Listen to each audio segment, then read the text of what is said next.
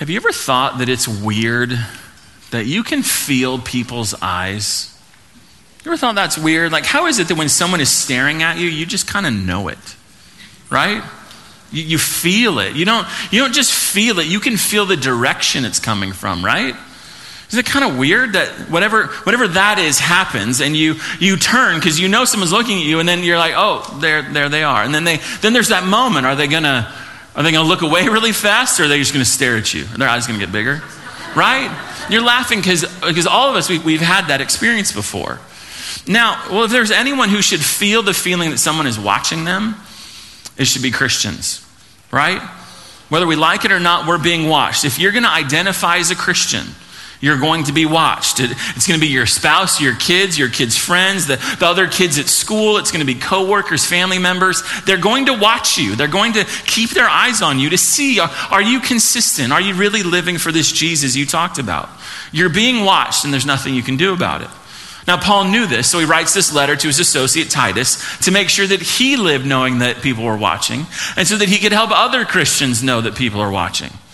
Now, if your goal is to write a letter, to encourage everyone that reads it, to say, hey, people are watching you, so live a godly life, where would you start? Would you start with a story? Would you start with, I don't know, a common experience like uh, people staring at you, for instance? Would you start, how would you start the letter? Where, where would you begin? Interestingly, verse 1, Paul begins with himself. Look at those first words Paul, a servant of God and an apostle of Christ Jesus. Now, on the one hand, it's the typical way you start a letter in the first century. Who wrote it first? Who gets it second? some kind of blessing, and then you get on with what you have to say. Now, it was normal for Paul to add some details about himself at the beginning, and there's no difference here. He explains who he is before he gets into what he wants to say. And, and he kind of takes his time. Did you notice how many periods are between verse 1 and verse 4? How many periods do, do, you see there? See, we, we all have different Bible translations here. I go from I, I preach from the ESV, so you should have that one. But anyways, um, there is one period in verses one to four, just one. In the Greek text, there are 65 words in this sentence. For the Bible nerds here, that is the third largest, longest opening verse in the New Testament. Galatians has 75, Romans has 93. Nerd moment over. Okay? So, as you read verse 1, you might be thinking, I thought Titus and Paul knew each other. So why is he identifying himself as an apostle? Does it, Titus and Paul have known each other for about 30 years at this point. So why does he call himself an apostle when Titus already knew that? Answer he wasn't writing this book just for Titus. Look at chapter 3, verse 15. Let me remind you that the, the end of this book is two words you all. Because all the Christians on the island of Crete were to read this, and so were all Christians of all time, including us. There's no reason for them, and there's no reason for us to pay any attention to this book unless you know who's writing it in the first place. Now, as Paul, what he does is he explains who he was but when he explains who he was, we get some pretty clear ideas about who we are. And so that's what we're going to see today. Even though it's just the opening 11 words, we're going to get some insights into how to be a Christian this morning from these opening words. From these words, we're going to learn how to be a Christian. Notice I said learn how to be a Christian. I didn't say how to become a Christian. We talked about that last week, right? At that time, we, we said, you know, I said a Christian is not someone who's trying to pay God with their good works, you know, to give them some kind of access to heaven. A Christian believes in Jesus. He trusts in Jesus and Jesus alone to save him. Not their good works, not some organization, not some man, but Jesus alone. That's who they're trusting. And so there's, now, there's a bunch more to it, but humanly speaking, that's how you become a Christian. You give your life to Christ. And I trust most of you here have done that today. And if you haven't, then maybe you're here today for this reason to hear what I'm about to say. Give your life to Christ today. Trust Him. And all the Christians right now, start praying. Trust Him and Him alone to save you. You have sinned against God and you are under His wrath and you need someone to rescue you. You're in trouble and that's what Jesus is all about. He came to rescue and save from your sins. And so give your life to Him, trust Him, believe in Him, submit to Him, and you will be saved. And for those of you here today who are already Christians, the issue is how are we supposed to be now that we are Christians? There's so many people out there saying, well, this is what it means to be a Christian. This is how you're supposed to be, uh, how you're supposed to live as a Christian. Much of it is half truth, and a lot of it is just pure nonsense. These opening words in Titus will teach us how to be Christians. So let's look at the first word. Ready? Paul. Stop right there. Lots of Pauls in the world. So why are we looking at the words of a guy named Paul from some like 1956 years ago? Paul is no ordinary man. He's no ordinary man at all. He, turn to Acts chapter 9. Keep your finger here. Turn to Acts chapter 9. If you got a Bible from an usher, that is page 1016. Page 1016. I don't know what your story is about how you were saved, but I guarantee it was not like this. Acts chapter 9. Here's Paul's story. Acts chapter 9, verse 1. But Paul, still breathing threats and murder against the disciples of the Lord, went to the high priest, verse 2, and asked him for letters to the synagogue at Damascus, so that if he found any belonging to the way, that's, that's Christians, men or women, he might bring them bound to Jerusalem. Verse 3. Now, as he went on his way, he approached Damascus, and suddenly a light from heaven shone around him. And falling to the ground, he heard a voice saying to him, Saul, Saul, why are you persecuting me? And he said, Who are you, Lord? And he said, I am Jesus, whom you are persecuting. But rise and enter the city and you'll be told what you are to do. Notice, Paul wasn't in a church service. He was traveling to Damascus to shut down some church services, right? He hated Jesus, wanted nothing to do with Jesus, but Jesus came after him. The story doesn't stop there. Look at verse 10. Now, there was a disciple at Damascus named Ananias. The Lord said to him in a vision, Ananias. He said, Here I am, Lord. And the Lord said to him, Rise and go to the street called Straight, and at the house of Judas, look for a man of Tarsus named Saul. For behold, he is praying, and he's seen in a vision a man named Ananias come in, lay his hands on him so that he might regain his sight. But Ananias answered, Lord, I've heard from many about this man, how much evil he has done to your saints at Jerusalem. And here he has authority from the chief priests to bind all who call on your name. But the Lord said to him, Go for he is a chosen instrument of mine. That's key. Chosen instrument of mine. And he's got a mission to carry my name before the Gentiles and kings and the children of Israel. For I will show him how much he must suffer for the sake of my name. So Ananias departed and entered the house, and laying his hands on him, he said, Brother Saul, the Lord Jesus, who appeared to you on the road by which you came, has sent me so that you may regain your sight and be filled with the Holy Spirit. And immediately something like scales fell from his eyes, and he regained his sight. Then he rose and was baptized. So he goes from belligerent to blind to believing to baptized. That's an incredible story. Now, I don't know about you, but I, I didn't go from blind to supernaturally getting my eyesight back when I got saved. I was just in a room with kids getting ready to go to the mall. And just boom, God saved me. Now, Paul explains what happened here. Like, like what is this all about? For that, we got to turn to Galatians chapter 1. Galatians chapter 1, page 1074, if you got those blue Bibles, Galatians chapter 1. Now, there's a reason we're going slowly through this first word. This is very critical for us to understand what the Bible is when it comes to how to be a Christian. So, chapter 1, verse 1, book of Galatians, notice how he introduces himself Paul, an apostle not from men, nor through men, but through Jesus Christ and God the Father who raised him from the dead. So he's an apostle, not from any man. God made him an apostle. That's key. Okay, and let's keep going. He makes it even more clear. Look at verse 14. He says, I was, I was advancing. Verse 13, he's going to destroy the, the, the, the, church of God. Verse 14, I was advancing in, in Judaism beyond many of my own age among my people. So extremely zealous was I for the traditions of my fathers. But when he who had set me apart before I was born, more on that next week, and who called me by his grace, was pleased to reveal his son to me in order that I might preach him among the Gentiles, I didn't immediately consult with anyone. Now look at verse 16. We, I read that, but I'm, I'm not sure we, we picked up on what he said. Look at that carefully. God was pleased to reveal his son to me. Notice why. Not to save him, but to what? So that he would what? So that he would preach I, I went all through all of that stuff in Acts 9 and here. He's, he's saying not to be saved, but to be an apostle. He was saved and he was given a mission to accomplish with his life, and that mission was right there. He's revealed his son to me so that I could preach him among the Gentiles. That was his job, that was his role. So he's an apostle, which means he's a representative. Why are we studying Titus? Because Paul was an apostle. And apostles were special. They were representatives of Jesus, witnesses of Jesus, and they were given the authority of Jesus. So when apostles spoke or when they wrote, what they produced was the word of God, and it carried divine authority. And what Jesus did was before he died, he pre authenticated their message. He said, Hey guys, I've got something to say to you so that what you write, what you say is going to come back to your mind so that what you say is my words. Listen, this is John 14, 26. The Holy Spirit, whom the Father will send in my name. He will teach you all things and bring to your remembrance all that I've said to you. Now, that's a great promise for us by application, but for, but for the meaning of this text, this was Jesus saying, What you write and what you say are going to be my words. As a result of this, Paul can say something like this 1 Corinthians 14 37, quote, If anyone thinks he's a prophet or spiritual, he should acknowledge that the things I'm writing to you are a command of the Lord.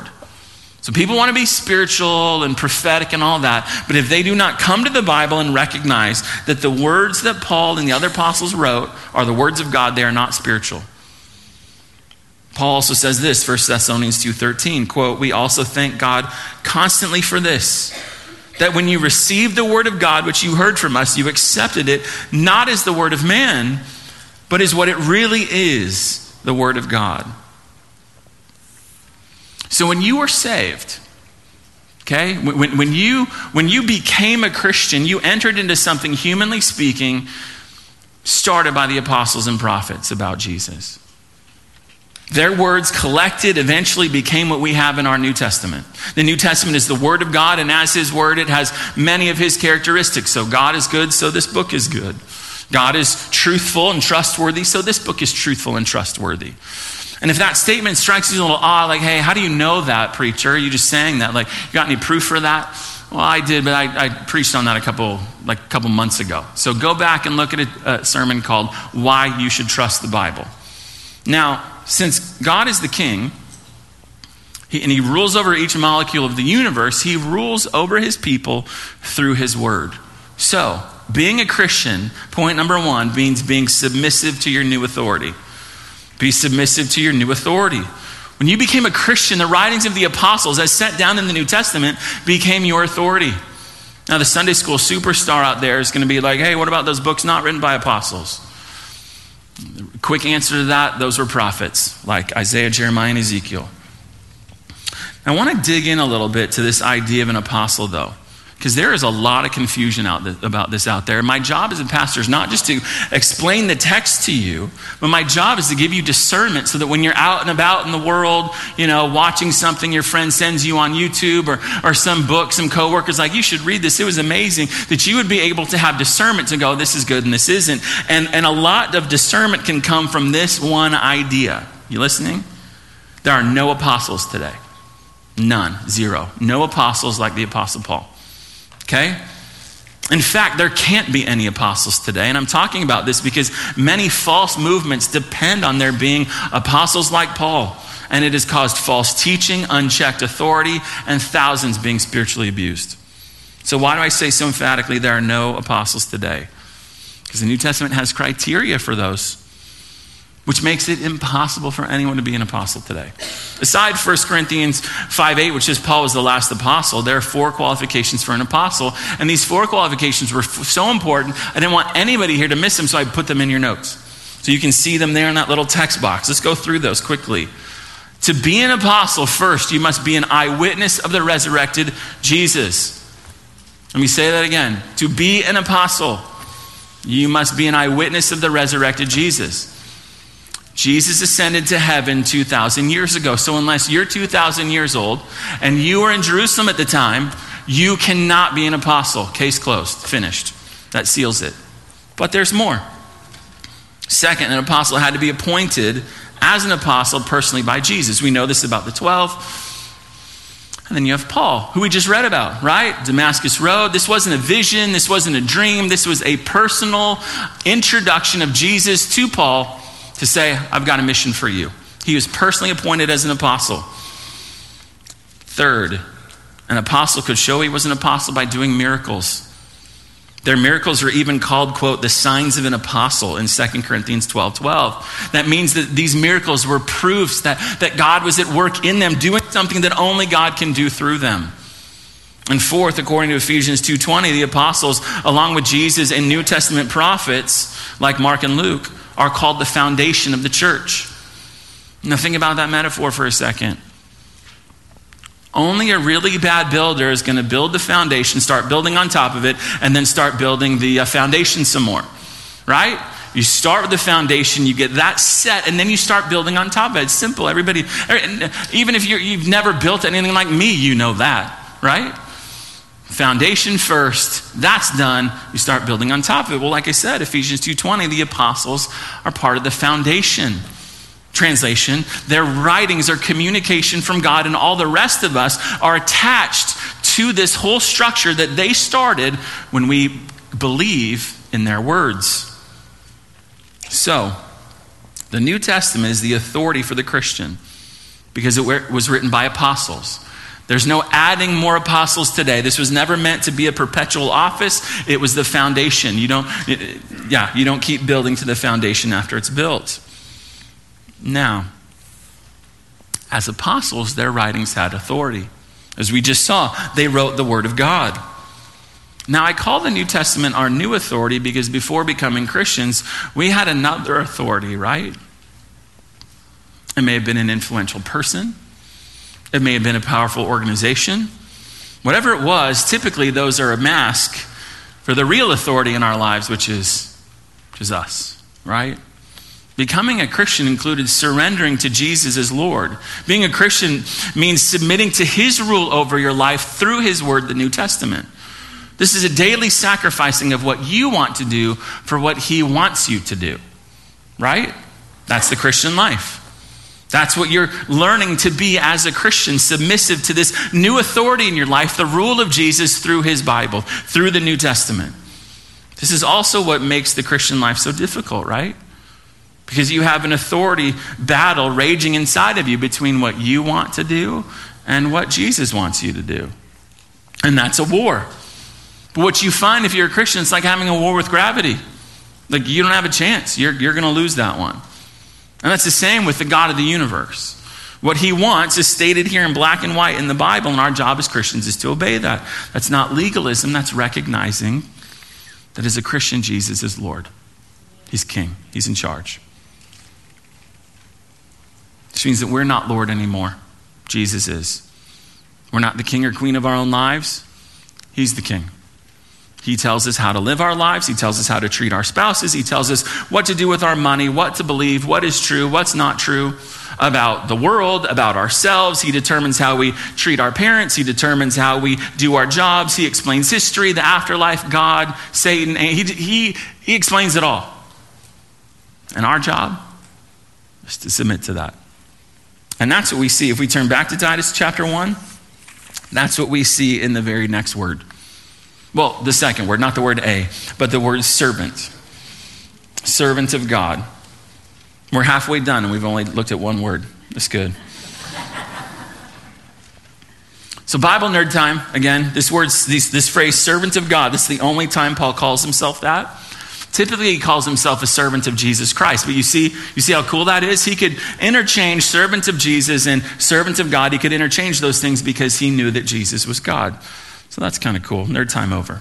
So, this phrase, servant of God, if, if you are familiar with the Old Testament, you know this has a rich history. Because servant of God was a phrase used for some of the, the heaviest hitters in the Old Testament, like Abraham and Moses and Caleb and Joshua and David and Job. Like he, he, this phrase, servant of God, it, it means somebody that, that has a very special assignment to accomplish something very special.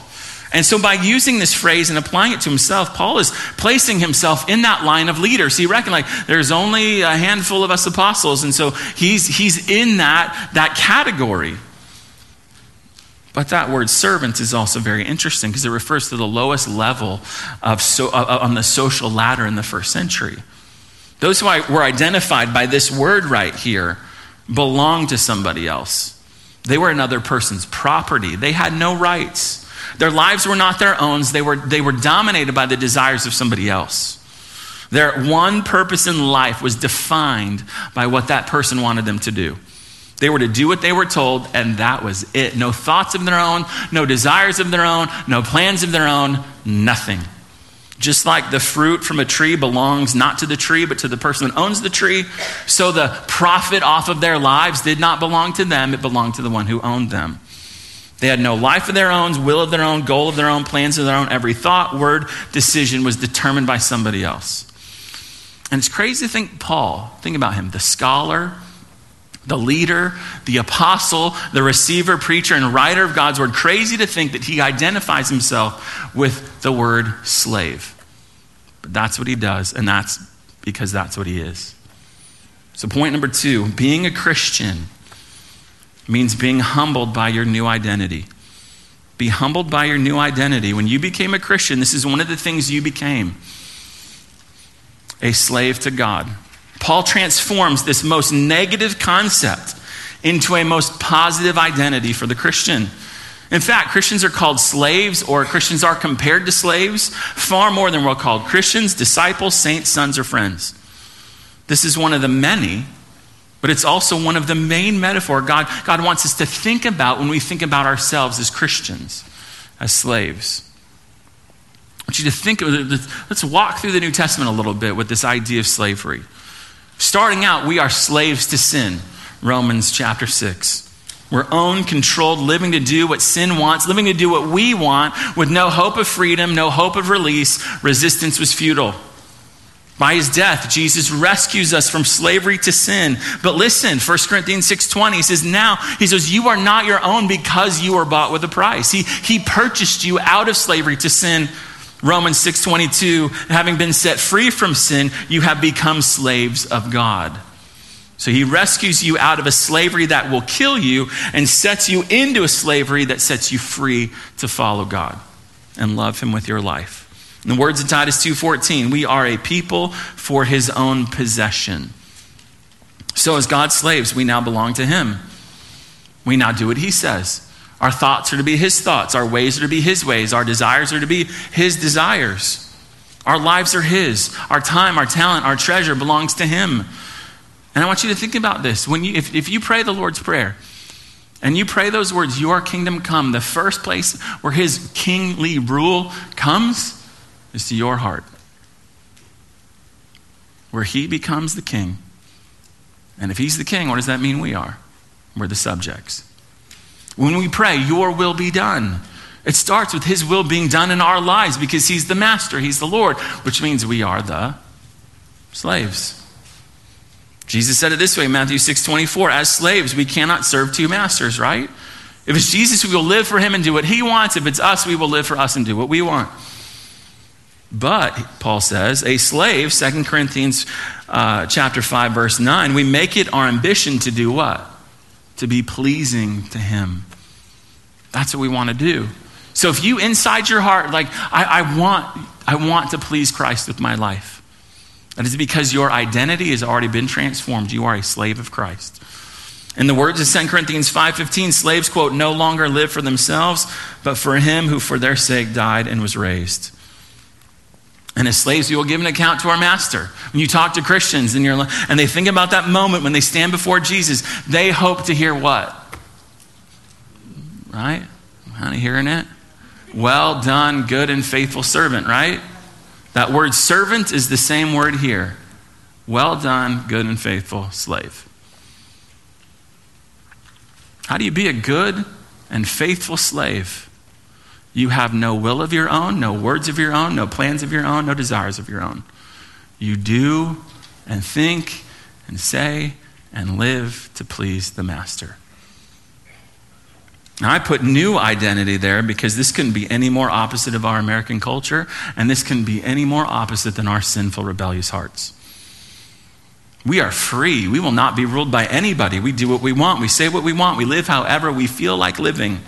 Nobody tells us what to do. Nobody is the boss of me. That's not Christian. Like a person in the witness protection program, you got a new identity when you were saved, and living the Christian life is you living in that new identity.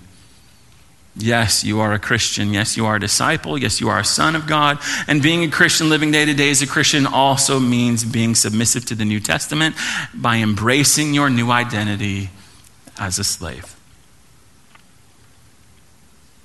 Is that how you think about yourself when you think about yourself in your everyday life? I am a slave to Christ. So many will be offended by this idea. It is beneath their dignity. But that goes back to point number one. Christ is, is either the Lord or he's not. We either are submissive to what he says or, or, we're, or we're not. So when we're humbled by this idea that you're a slave of Christ, if you're a Christian, if that hasn't happened, this idea could not be any more offensive. And what happens is people think insanely that somehow God exists to do what we want him to do. Like we're the king and he's the slave. Ephesians 6 6, Christians are to do what Jesus says, quote, from the heart. Our struggle in the Christian life is between is God going to be our master or am I going to be my master? Am I going to do what I want or am I going to do what Jesus wants? That is the every second struggle of the Christian. And that is because when you became a Christian, you became a slave. You were set free from sin, you were purchased by Jesus so that you have no thoughts, words, or desires of your own. Think about it. Paul was not shy to identify himself as a slave of God. And I wonder, I wonder if we would be embarrassed to identify ourselves that way. Now look back at Titus 1 1. Paul explains who he is with one more word. As a slave, the assignment he received from his master, verse 1, is to be an apostle of Jesus Christ.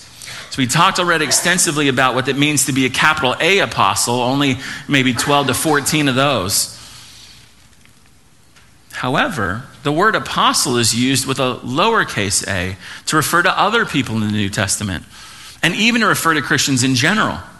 It refers to one who is sent. It's rare in the New Testament. Typically, the word apostle is used for this 12 to 14 people. But it is used to identify lowercase a apostle, people who are sent. Hmm. People who are sent with a job to do. So while there are no capital A apostles, in the very real sense, there are a lot of sent ones with jobs to do. So being a Christian, living the Christian life, means point number three being committed to your new mission.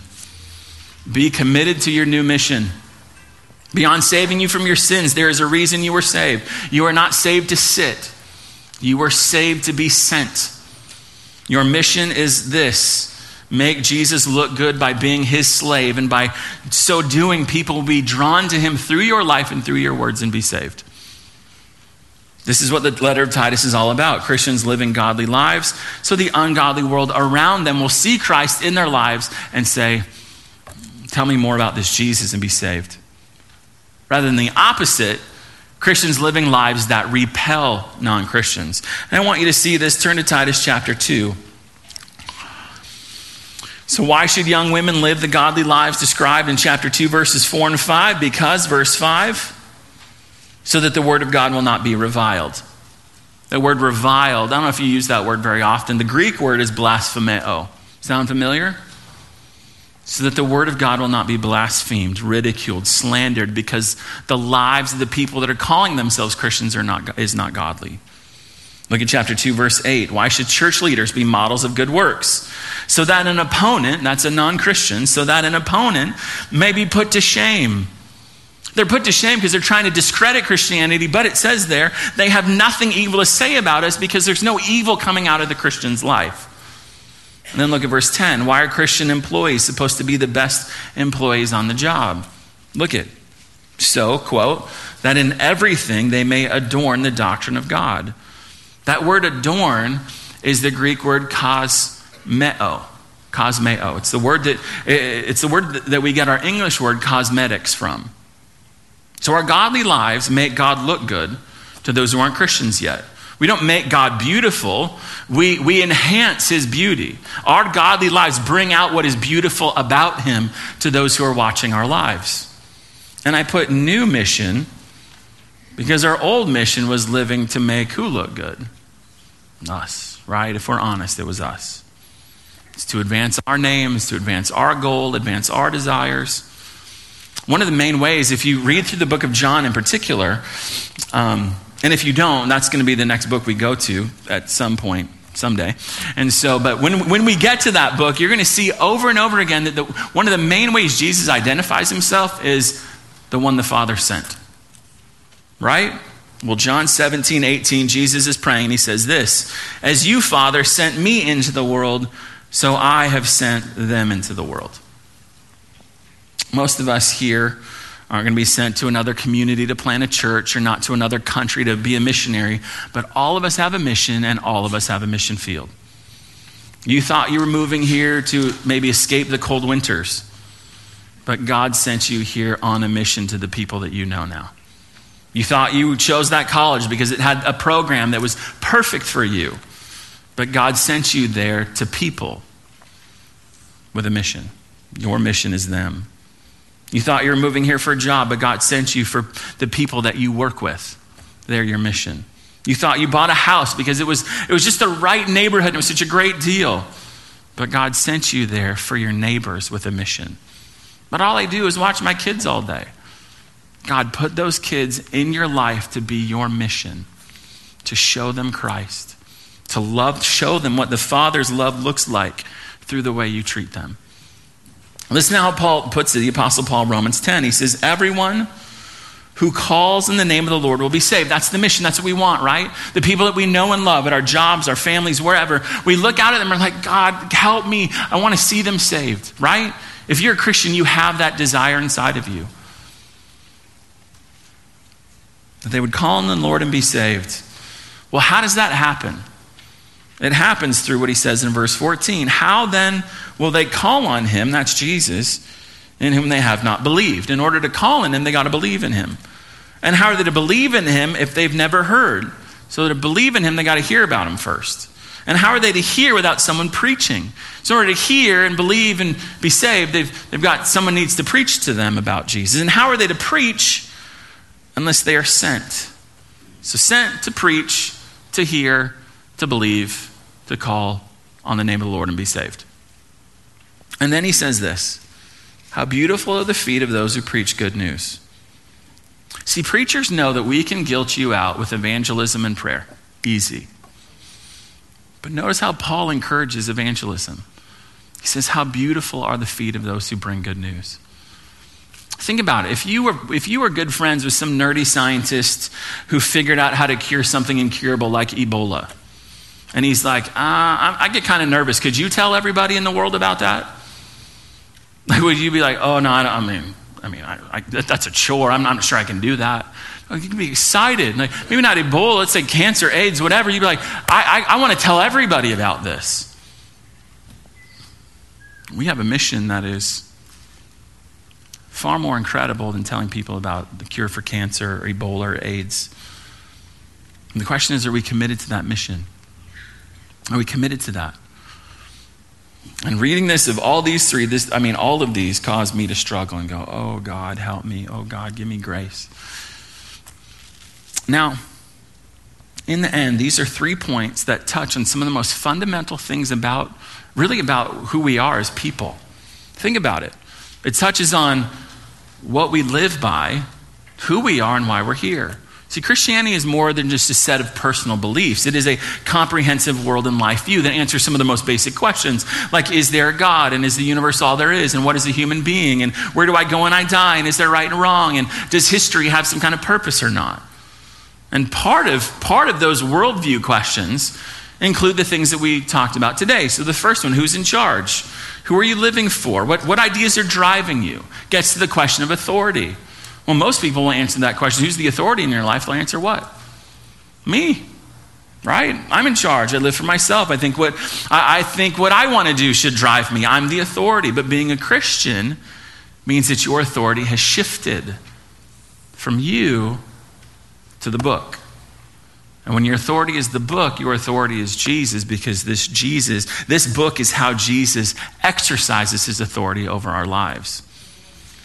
The battle is submitting to it instead of yourself. We also want answers to the question, Who am I? Most people will say things like an evolved animal, a useless eater, a pointless waste, uh, a dormant uh, God. Or they answer it based on what they do. I'm a dad, I'm a mom, I'm a teacher, I am my sexual orientation, or something else. I'm an alcoholic, I'm depressed. However, being, being a Christian means that your identity is shifted from all of those things to a number of things, one of which is, not that's two, one of which is, I'm a slave of God. I'm his servant, I'm his subject, I'm owned by him, living for him. So his will, his ways, his thoughts are mine. And finally, we also have questions about why am I here? And most in our culture are going to say, I'm here to be happy. Parents teach their kids that, some kind of conflict, tension in their responses. I, I just want you to be happy. Or they answer with some goal. I want to be, then fill in the blank rich, famous, beautiful, loved, admired, respected, whatever. Or they answer with something altruistic, like I want to leave the world a better place, or, or I, I want to I, I want to make a difference with my life. However, being a Christian means that our reason for being is wrapped up in this mission that God has given all of us to do make him look good through what we say and how we live so that people see our lives and hear our words and say, I want to give my life to Christ. This is not how you become a Christian. That's trust in Jesus alone to save you. This is what it means to be a Christian a slave of God, submitted to the Word of God, living for the glory of God. Let's pray.